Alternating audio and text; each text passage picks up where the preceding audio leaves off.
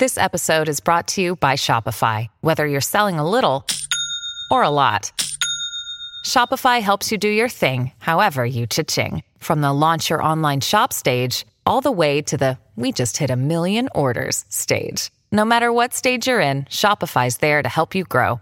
Sign up for a $1 per month trial period at shopify.com slash special offer, all lowercase. That's shopify.com slash special offer.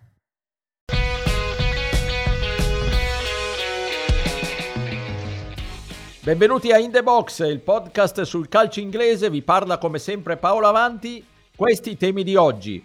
Manchester gode, City e United, protagonisti anche del derby di Coppa di Lega, volano in campionato. Sarà il loro anno? Liverpool e Chelsea, qualcosa non va. Dentro le crisi delle squadre di Klopp e Lampard. E infine Burnley e Sunderland cambiano proprietà e il calcio inglese è sempre più straniero.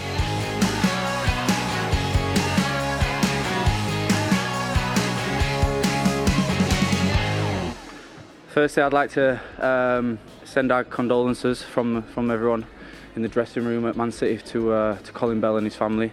Um, I think how we played today was uh. And... Belle queste parole di John Stones, grande protagonista della vittoria del City sullo United in semifinale di Carabao Cup. Il difensore di Guardiola dedica il successo a Colin Bell, leggenda del Manchester City degli anni 60-70, morto qualche giorno fa a 74 anni. Bell è stato un grande centrocampista del City più vincente di sempre dopo quello di questi anni e colonna della nazionale inglese. A lui è pure dedicata una tribuna all'Etihad Stadium. L'omaggio a Bell era doveroso, ma ora torniamo al calcio di oggi e facciamo il punto sul momento entusiasmante della squadra di Guardiola e anche di quella di Solskjaer nonostante la sconfitta nel derby in Coppa. E lo facciamo con i miei soliti compagni di viaggio, Stefano Cantalupi. Ciao Stefano. Ciao, bentrovati. E da Londra Pierluigi Giganti. Ciao Pierluigi. Ciao, buon anno a tutti. Partirei da te Pierluigi, le ultime due prestazioni del Manchester City, quella in campionato contro il Chelsea e quella di Coppa contro lo United, ci hanno davvero colpiti e non so te, ma se io volessi indicare la rivale numero uno del Liverpool per la vittoria finale in Premier League non avrei dubbi ad indicare la squadra di Guardiola, tu che ne dici? Sì, senza dubbio, credo che la prova di forza, secondo me in particolare in campionato, ma tutto sommato anche in Coppa, contro le due formazioni importanti mh, ha dato sicuramente rilievo, ehm, di nuovo rilievo al City, tenendo anche presente che insomma, mancavano elementi importanti perché il City giocava senza Ederson, Garcia, Laporte, Walker, Gabriel Jesus, eh, Ferran Torres e Ake, quindi molti di loro titolari, anche con Agüero eh, che pur eh, essendo in panchina non era completamente recuperato. Insomma, se vincessero le due partite che hanno giocato in meno rispetto al, al Liverpool, il, il, City sarebbe in testa alla classifica. Quindi una delle pretendenti importanti per, per il titolo, soprattutto quello che a me ha fatto è piaciuto insomma del City e che si è rivisto finalmente anche so, con interpreti però diversi il City incontenibile di due o tre stagioni fa. Una, una difesa assolutamente rinvigorita da Ruben Diaz e con Stones che è ritornato al livello delle sue potenzialità Gundogan ad abbinare qualità e quantità in mezzo al campo e poi due veri giganti senza volermi citare come Foden e De Bruyne che eh, pur avendo giocato entrambi fuori ruolo contro il Chelsea, hanno veramente trascinato gli Sky Blues e hanno giocato bene anche ieri. Ieri poi, eh, nella, quando dico ieri mi riferisco alla partita di Carabao Cup, abbiamo visto Mares come finto 9, per cui tante mh, innovazioni tattiche mh, rispetto al uh, gruppo di giocatori che ha quest'anno Guardiola e mi sembra che finalmente Guardiola abbia ritrovato il suo vecchio City.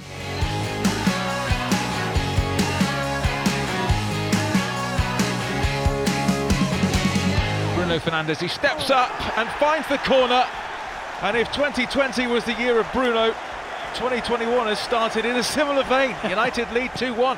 Yeah, brilliant penalty.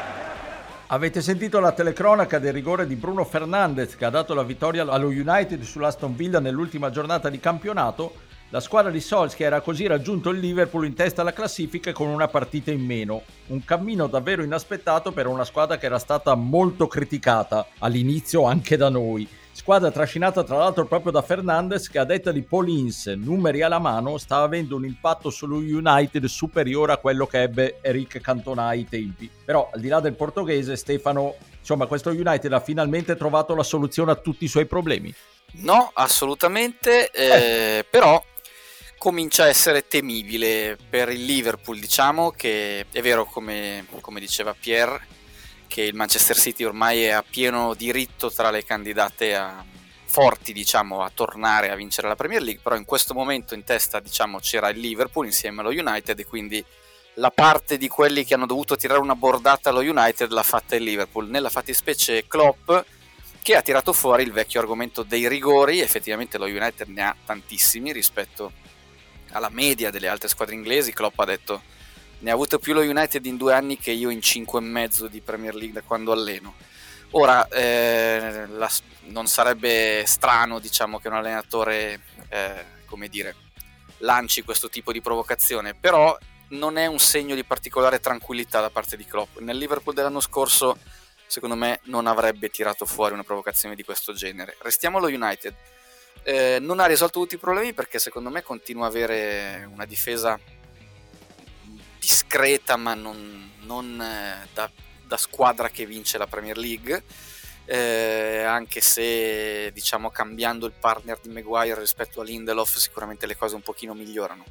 C'è qualche equivoco a centrocampo insomma c'è un po' ma migliore un po' rispetto a quello disastroso che si era visto a inizio stagione in altri spezzoni però diciamo che anche a centrocampo manca un po' d'ordine manca l'uomo faro come magari poteva essere anche Under Herrera, senza andare a citare i grandissimi registi, però quei giocatori di ordine che ti aiutano a, ad avere equilibrio quando le partite scappano un po'. E poi ovviamente ci sono mille equivoci eh, generali, tra cui forse il caso più lampante è Van de Beek, giocatore che personalmente a me piace molto, però andarlo a prendere per, per, farlo poi non inserire fondamentalmente in una squadra che ha un Bruno Fernandes che in questo momento potrebbe, credo, risolvere anche eh, equazioni matematiche e formule, cioè gli riesce qualsiasi cosa, quindi non, non, ha, non ha, avuto senso quell'investimento così importante per Van de Beek. E poi succedono cose strane, tipo la squalifica di Cavani per eh, la questione razzismo, diciamo che adesso anche la Football Association, mentre vi parliamo, da poco è uscita una nota nella quale dicono che sostanzialmente sì, non c'era razzismo e allora mi chiedo esattamente la squalifica da cosa dipendesse. Esatto. Non voglio divagare eh, perché questo è un argomento che ci porta fuori. Chiudo brevemente dicendo che in una stagione pazza, come spesso è la stagione che porta agli europei, eh, lo United ha una chance vera di vincere il campionato. Dipende però più da come vanno gli altri, perché è una squadra non capace di gestire alcunché, ma è una squadra capace di battere tutti.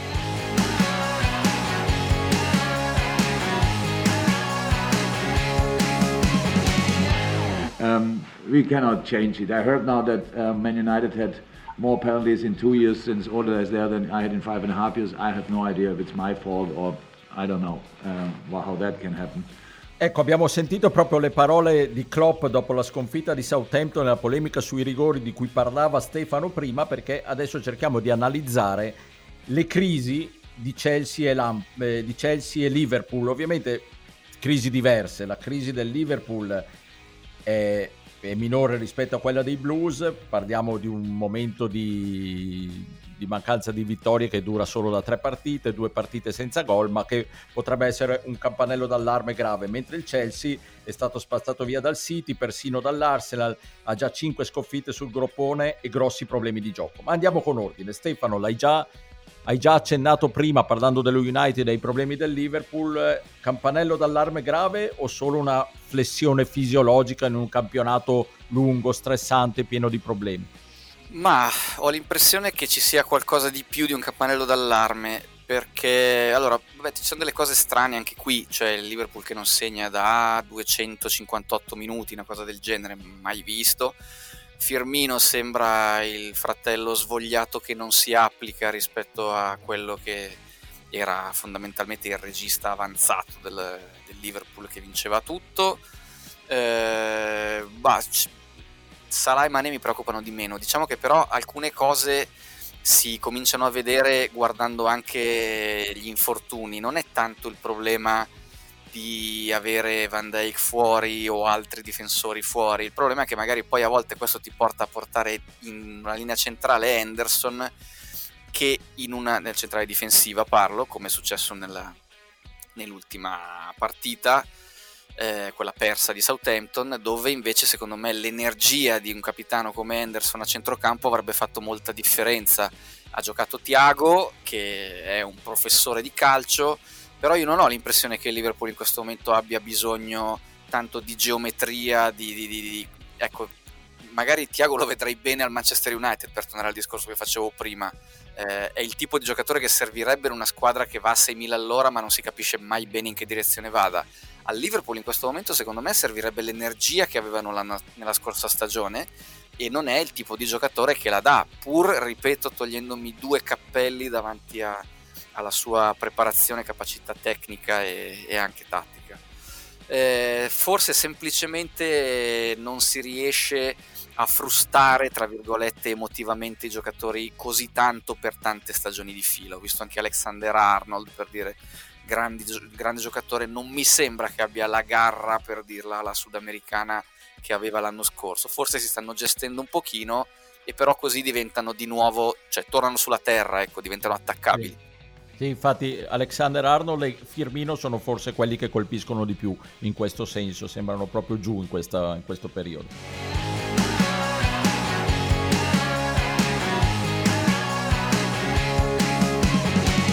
For 10 minutes we were good. I'm not claiming that because that's just the reality of the game. Then they started to play and then we can see two poor goals. Two really poor goals back to back in the game. Introduciamo il tema Chelsea invece con queste parole di Lampard, critico per come la sua squadra ha subito i primi due gol contro il City. Pierluigi, facciamo un po' un punto sul momento del Chelsea, un momento che dura da un bel po', mi sa. Eh, dura da un bel po' perché sono quattro sconfitte e un pareggio nelle ultime sei partite. Insomma, sembra strano a dirsi, ma la panchina di Lampard scricchiola, anche perché Abramovic non è uno che ha pazienza e quest'estate hanno speso 220 milioni. Eh, Abramovic eh, si è separato in una maniera o, dell'altra, o nel, in un'altra da gente mica male, eh? due volte Mourinho, Ranieri, Conte, Scolari, Villas-Boas, Ancelotti, Sarri e sicuramente ne dimentico qualcuno. Ma dove sono i problemi di, di, di, questo Chelsea? Allora, se da un lato è vero che Lampard comunque ha lavorato sulla difesa e qualche miglioramento c'è stato perché i gol subiti in media sono scesi dal catastrofico 1.4 dell'anno scorso a un migliore 1.2, però trovo che il, la, la, difficoltà maggiore del, dell'allenatore del Chelsea sia nell'integrare tutti i nuovi arrivi e nel dare una fisionomia precisa alla propria squadra. Soprattutto davanti mi sembra che non ci sia chiarezza su quale possa essere la migliore collocazione di Werner, Havertz e Ziyech. Chiaramente Lampard ora si può aggrappare al calendario perché nelle prossime eh, 5 partite ne ha 4 assolutamente abbordabili, che sono quella di Coppa con il Morecambe e poi Fulham, Wolves e Burnley. Però insomma se alla fine di gennaio mancherà ancora un'idea organica di squadra, io penso che la bandiera del Chelsea rischi grosso e penso anche che il motivo per cui sia ancora sulla panchina del Chelsea è proprio che una bandiera e che quindi probabilmente sia un occhio di riguardo per lui, ma se guardiamo la media punti è significativamente al di sotto di tutti quelli da cui Abramovic si è separato.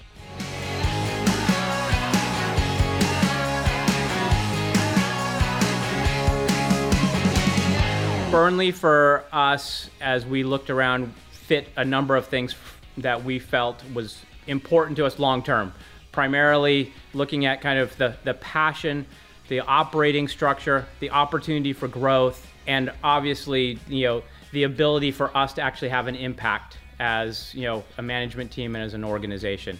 Con queste parole, Alan Pace, nuovo presidente americano del Bird, spiega perché è stato scelto questo club per sbarcare in Premier League. Le strutture, la passione dell'ambiente, lo stadio, le condizioni per fare business a lungo termine, insomma le solite spiegazioni che sono quelle che poi attraggono tanti investimenti nel mondo del calcio inglese. Calcio inglese che continua a cambiare volto a livello di proprietà, in questi giorni pure il Sunderland sta cambiando, finendo nelle mani di un 22enne svizzero. Pierluigi ci fa un punto delle ultime novità in questo senso? Sì, beh, il, il Burnley, l'hai detto giustamente tu, 170 milioni di sterline che sono stati sborsati dal ALK Capital, guidato da questo Pace, e ehm, questo ha fatto sì che in Premiership sostanzialmente ci sono nove squadre che totalmente o parzialmente sventolano la bandiera stelle e strisce, che è insomma un numero notevole, di contro ce ne sono soltanto eh, due completamente british che sono Tottenham e Brighton e due parzialmente che sono Palace eh, e West Ham. Um, questo in Premier, invece in, uh, in League One, come stavi dicendo tu, al Sunderland è arrivato, e in Sunderland insomma è League One, ma sappiamo benissimo che è una squadra dalla storia e dalla tradizione ben diversa, ha vinto due Coppe d'Inghilterra, sei titoli nazionali, quindi è in League One per sbaglio. E mm, qui è arrivato sostanzialmente Dreyfus, che è un, uh, il figlio dell'ex uh, CEO dell'Adidas, che era stato anche presidente dell'Olympique Marsiglia, che è franco-svizzero, come dicevi tu, ha un patrimonio niente male, 2 miliardi di sterlino, è figlio della donna russa più ricca del pianeta e quindi anche per il Sunderland, ehm, senza dubbio, da un lato c'è la possibilità di mm, fare meglio rispetto a quello che stanno facendo adesso. Il derby con il Newcastle eh, lo vogliono grandemente da quelle parti e speriamo che accada presto, ma direi che indica anche come non soltanto in Premiership, ma anche nelle divisioni eh, minori, avevamo parlato del Brexit qualche tempo fa, c'è grandissimo interesse da investitori eh, stranieri che arrivano un po' da tutti, da tutti i continenti, appunto dicevamo America, resto dell'Europa, Asia, Medio Oriente, quindi il calcio made in UK è assolutamente super attrattivo.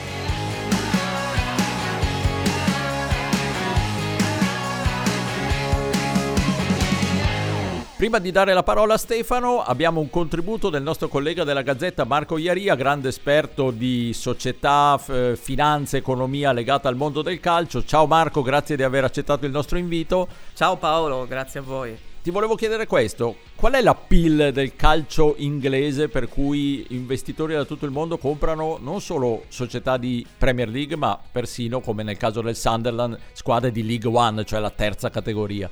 Il calcio inglese ha saputo costruire negli ultimi 30 anni ormai un modello di successo, un format di successo a livello commerciale eh, esportabile in tutto il mondo, innanzitutto per ragioni eh, di eh, lingua e quindi c'è stato questo vantaggio iniziale, ma poi soprattutto per la capacità di saper eh, confezionare a livello collettivo un prodotto appetibile per tutti eh, i mercati e anche per le nuove generazioni. Eh, la grande eh, chiave, la grande cap- eh, forza attrattiva della Premier League sta nell'esplosione dei diritti televisivi, nel valore dei diritti televisivi che ormai ha raggiunto delle cifre impareggiabili rispetto alle altre leghe. Vi faccio soltanto questo esempio. Nel 2018-19, quindi parliamo dell'ultima stagione pre-Covid, il, l'ultimo club eh, ehm, della Premier League ha percepito 107 milioni di euro dai diritti televisivi, l'Huddersfield. Più della Juventus, cioè il primo club eh, per diritti televisivi, eh, che ne ha incassati soltanto eh, 100 è, come dicevi tu, è una uh, ricchezza in qualche modo diffusa, uh, da qui l'interesse degli investitori stranieri non solo per la Premier League ma anche per le categorie inferiori. Uh, ogni volta che si gioca la finale dei playoff di, champion- di Championship per l'accesso alla Premier League si parla di quella partita come della partita più ricca ehm, della stagione calcistica a livello globale. Eh, pensate che Deloitte eh, ha eh, stimato che in palio ogni volta ci sono 170 milioni di sterline in termini di maggiorazione di ricavi non solo derivanti dai diritti televisivi ma tu, da tutte le altre fonti per la promozione eh, in Premier che eh, salirebbero a 300 nel caso in cui quella squadra promossa poi eh, rimanesse eh, nel campionato principale eh, inglese e comunque c'è un sistema di paracadute molto ricco che eh, compensa le perdite di un'eventuale eh, retrocessione. L'esempio che noi conosciamo eh, da italiani è stato quello del Watford di Pozzo ehm, anche per le limitate capacità di investimento no, da parte della famiglia Pozzo, eh, si è preferito puntare su un club eh, non di prima fascia, partendo appunto da una categoria inferiore, nell'aspettativa di arrivare in Premier League e quindi di accedere a quei eh, ricavi che sono ineguagliabili a, anche per una società come l'Udinese, no? Eh,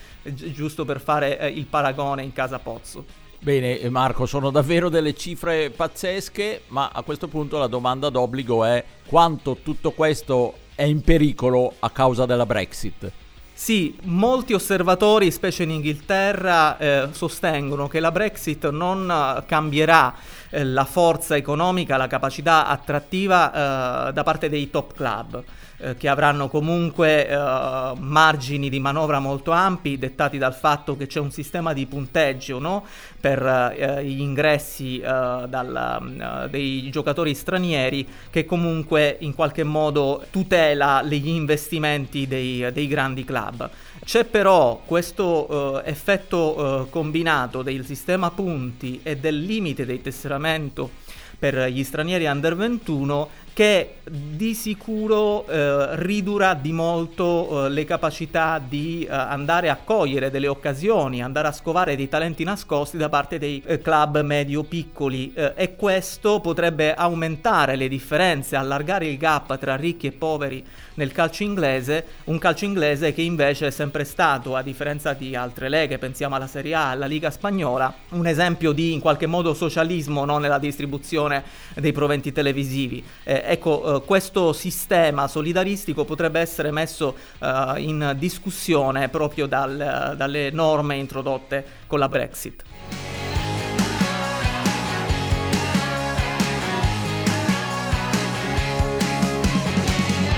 Ecco Stefano, per chiudere e allargare un po' lo scenario e la nostra visione anche oltre il calcio inglese, eh, americani sempre più presenti, come diceva Pierluigi prima, cinesi che battono e in genere asiatici che battono in ritirata, questo non solo in Gran Bretagna, giusto?